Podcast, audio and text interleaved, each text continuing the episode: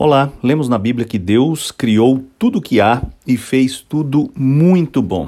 Mesmo depois do homem ter se rebelado e o mundo ter sofrido a maldição por causa do pecado, o mundo continua sendo um lugar maravilhoso.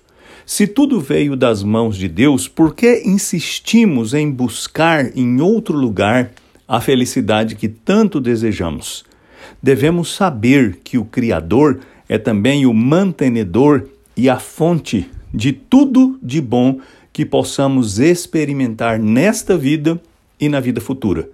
Foi o que Tiago escreveu na sua carta, no capítulo 1, no verso 17, onde nós lemos: Mas tudo quanto é bom e perfeito vem de Deus, o Criador de toda a luz, e que resplandece para sempre, sem mudança nem sombra.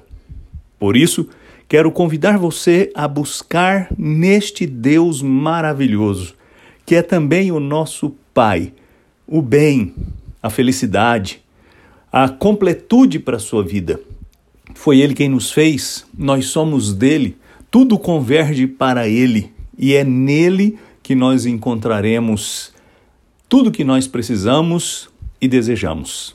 Então, não se iluda mais, não busque em outro lugar o que só pode ser encontrado em Deus, o nosso Criador.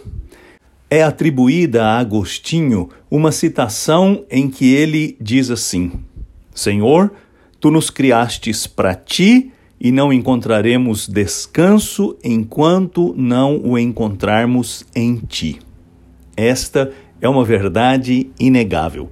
Se você está cansado, se você já tentou encontrar a felicidade e a razão da sua vida em tantos lugares e todas as buscas foram fracassadas, quero convidar você a buscar o Senhor, aquele que é a luz e fonte de tudo que é bom.